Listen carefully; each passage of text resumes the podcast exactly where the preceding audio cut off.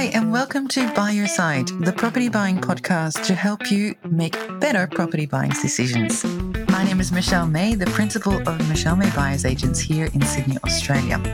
And today I wanted to talk about property inspections.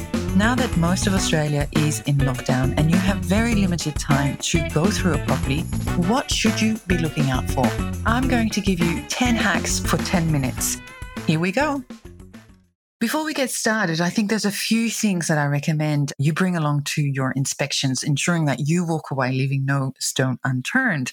First of all, of course, bring your phone and get ready to take lots and lots of pictures and video, both inside and outside. But always be sure to ask the agent's permission. We don't want to upset any of the vendors and tenants potentially, so do always make sure you get the agent's permission. Now, also download the Compass app onto your phone. It's free. There's different versions. Check the one that you like the most and check for the aspect of the rear garden or the balcony. Now, here we like to have north or eastern aspect that ensures that you have the best light internally for most of the day. West and south can be quite dark in winter, and also in summer it can be overwhelmingly hot. So check the aspect. And also bring a tape measure because there's some things you might want to measure. So let's get going with ten in ten. Now, these work for most apartments and houses. So just obviously work with what you're looking at. But my first tip would be to check the internal light, the natural internal light, by switching off all the lights of the rooms you go into. Is it acceptable or is it really quite a dark cave? Now, with houses, there may potentially be a way to fix this by adding, you know, skylights and opening up the windows that are there to make them bigger. But with apartments, you, you're stuck with what you've got. So be really critical about this because internal light has a big effect of your enjoyment of living there. And you really need to have some time of the day where you get direct sun into your property. Hack number two, how big are the bedrooms? Most properties nowadays are styled to within an inch of their lives.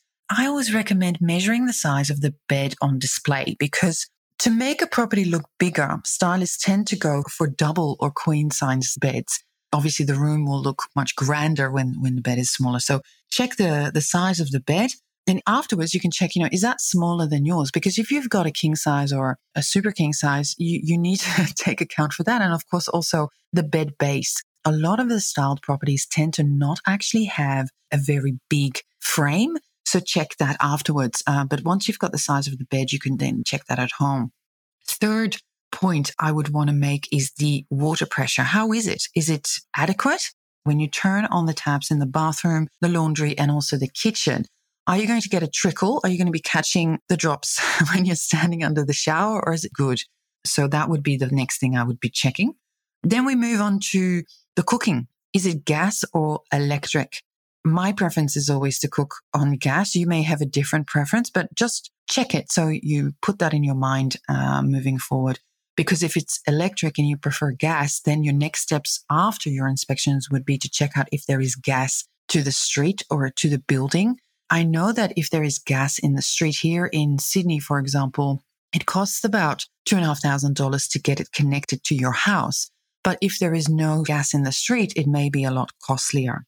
Now, then comes heating and cooling. Do you see any A C on the walls? Are there any gas points that you can connect a gas heater in wintertime? Again, that comes down to having gas at all to the property. So again, you can go back afterwards and check that online. It's very easy. Most websites that are gas providers, you just put in the address of the property and it'll tell you straight away. Now, hack number six, is the laundry located conveniently and is there room for a dryer? Now, not everybody needs a dryer or wants a dryer, but it might be worth checking out if you do. Is the washing machine in the kitchen? You know, they call it a European laundry. Is that where you want it to be? If it's not, what is there space for it to be placed elsewhere? So check for that. Now, next comes, and this is something maybe you can do after your inspection because we're talking about measuring the width of the car space. Will your car actually fit? Now, for most garages, we recommend that you look for a garage that is at least three and a half meters wide. It allows you to open your doors comfortably, get in and out. You don't have to get out, you know, through your sunroof, like the Dukes of Hazzard. I don't know if you're as old as I am, but they typically used to exit and get into the car through the sunroof. Obviously, highly inconvenient if you've got to do that with your shopping and your kids. So three and a half meters is ideal. It can be less if it's a car space. So if you have a car garage for multiple cars in, say, an apartment building, something like two point seven is quite adequate. So therefore, you need your tape measure. Now, then we look at overlooking, being overlooked in privacy. Um, so check, you know, when you're in the house, are you looking directly into the neighbor's windows? When you go into the garden or out on the balcony, do you have any privacy at all? You know, that's important, because if you feel like you're constantly being watched, whether it's real or not, you are far less likely to use that space. And it, it is something that you will be paying for. So just ensure that you're comfortable with the surrounding area. Privacy, I think, should be a top consideration. And then when you're out there, either the front or back of the house, also look at the neighboring properties in the street. Do they look well maintained? Are you potentially buying next to a hoarder? That's a big issue as far as I'm concerned. Do the curtains hang neatly, or have they seen better days? It's important to not just look at the property that you're looking to buy, but also your neighbors, because obviously you're buying into the surrounding area as much as you're buying into the property. Now, we've already come to point number ten. That's gone quick. Storage. Now, storage is always very high on the list of my clients who write in their briefs when we, we get ready to start looking at properties for them. And for me, I mean, I can never have enough storage, to be honest. And I don't think that I've come across many properties that have actually ever had adequate storage. But it's also quite easy to fix. A quick trip to IKEA or even Bunnings, or if you want to go fancy and have it custom made, and voila, you've got plenty of storage. But of course, you've got to first check out, is there enough currently? Open those doors and check out what's inside. Is it just hanging only? Like, where are you going to put your underwear and your socks? But also, is there potential to add more? Sometimes the floor plan of a particular bedroom doesn't actually allow you to add another cupboard. So bear that in mind and really think critically about how much stuff do I actually have that I want to put away neatly and tidily, and then work backwards from there. I think these top ten hacks are really important to start with, because what they'll do is they'll allow you not just to view the property with rose-tinted glasses. And you can always run through that list after you've inspected the property and look back through your photos and the videos that you've made, okay? So you don't actually have to do it whilst you're there. But then it's super important that you do take the time to take plenty of photos, plenty of videos, just to remind yourself, particularly if you're looking with a partner that potentially may allow you only five minutes each. So maybe double up, take your phone each and, and take different videos. You'd be surprised how much detail you'll see in there that you never even thought about. Now, once you've done that and the property still stacks up, I always recommend that you go and have another inspection.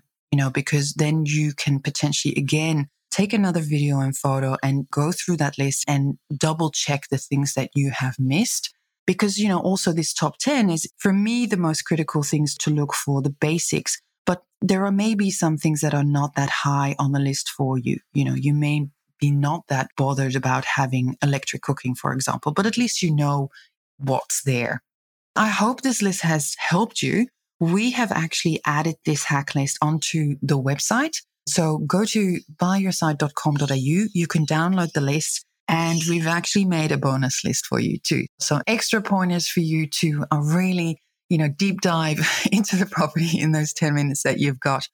I hope it's been helpful. As always, do get in touch. I'd love to hear from you. If you've got any questions, if you want me to talk to any particular property specialist, like a building and pest inspector, a property solicitor, or anyone else for that matter, do drop me a line at hello at buy your site dot com dot a u. Thank you for listening, and until next time.